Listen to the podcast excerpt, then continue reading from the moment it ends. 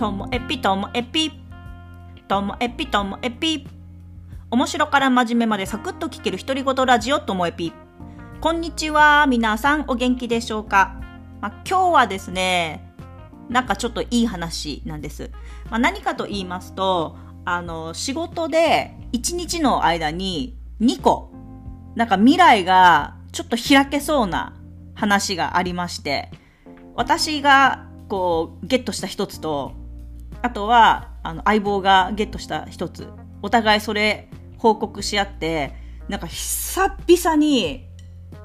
えなんか今日対案ぐらいな感じのテンションが上がったんですよね。まだあの全然あの形にもなってないのでいつか皆さんにご報告できればって思ってるんですけれどもすごいいい日なんですよ。気分がいい。ででも両方とも共通してるのはここうんと10年以上やってきた事業ではなくて最近自分たちが興味持ち始めて動いてるとかあと去年一昨年ぐらいから実際に、えーと、事業として回しているとかそういう新しいチャレンジを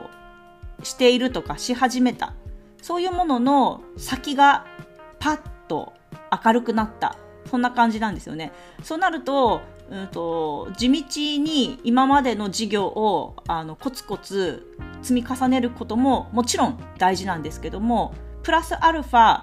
あ自分たちがこう社会の情勢とか状況とかに合わせて新しい取り組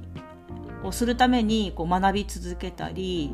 研究し続けたりってそういうこともやっぱ大事なんだなっていうのを改めて思いましたでしかも私プラプラ、ね、出歩いてんですけど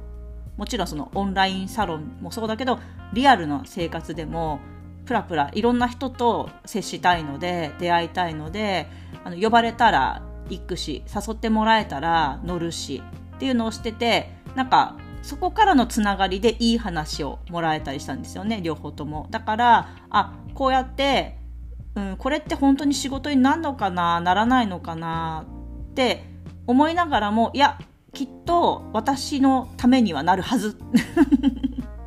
って思ってプラプラプラプラ出歩いていることが結びついたなって思うとその自分のプラプラ出歩くことも肯定できてとても今日は気分がいいんですよね。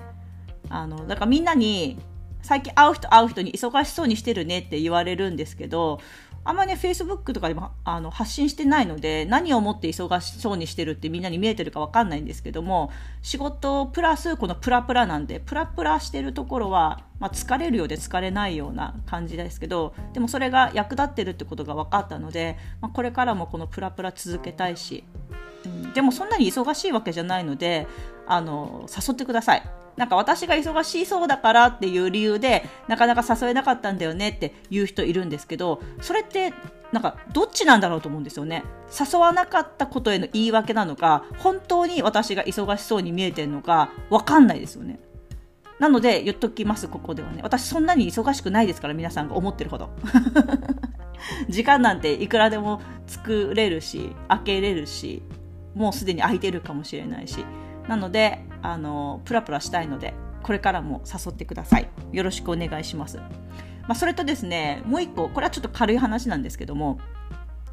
えっと、私が、えっと、委員を務めている、えー、北海道教育委員会の障害学習審議会。その中でもあの障害学習センターについて、えー、議論検討していくセンター部会っていうのがあるんですよね。でそれはセンター部会のメンバー私務めてるんですけどプラスあの北海道教育委員会の事務局の方たちとこう会議がありましてでそういう時ってまああの自分であのお聞きした話に対して意見を言ったり質問をしたりとかあしていくんでちょっと真面目な場なんですよね。でしかもなんか自分より年上の方が圧倒的に多くてあとはあの大学の先生であったり、まあ、会社とか団体を運営してる方だったりだから自分もこう自分の話に説得力とか力強さをつけたいなと思って普段だったら全然気にしてないけど今日は襟付きのシャツにちゃんとお化粧して それでズームの会議に挑んだんですけどもその時自分もあ私もこういうことやっぱりするんだなっていうふうに改めて思いました。でもそれってなんか相手にどう見られるのかっていうことももちろんあるけどなんかそれ以上にこう自分がキリッと自信を持って発言するためにはやっぱり服装とか身だしなみって大事だなっていうのを改めて思いました。まあ、とはいえ上半身だけですけどね。なのでなんか、あの、背伸びしてる気もするんですけれども、それでも今日も、あの、自分の感じたことを率直に言うことができたんで良かったんじゃないかなと思います。それがね普段着のそれこそともえぴパーカーであの場に行ったら、うん、自分が何を言ってももしかしたらなんかね相手はそんな服装の人がさって思う人いるかもしれないじゃないですか。それはわからないんでね。はい。ということで、まあ、形から入るのは自分の自信のためなのかなっていうふうに思いました。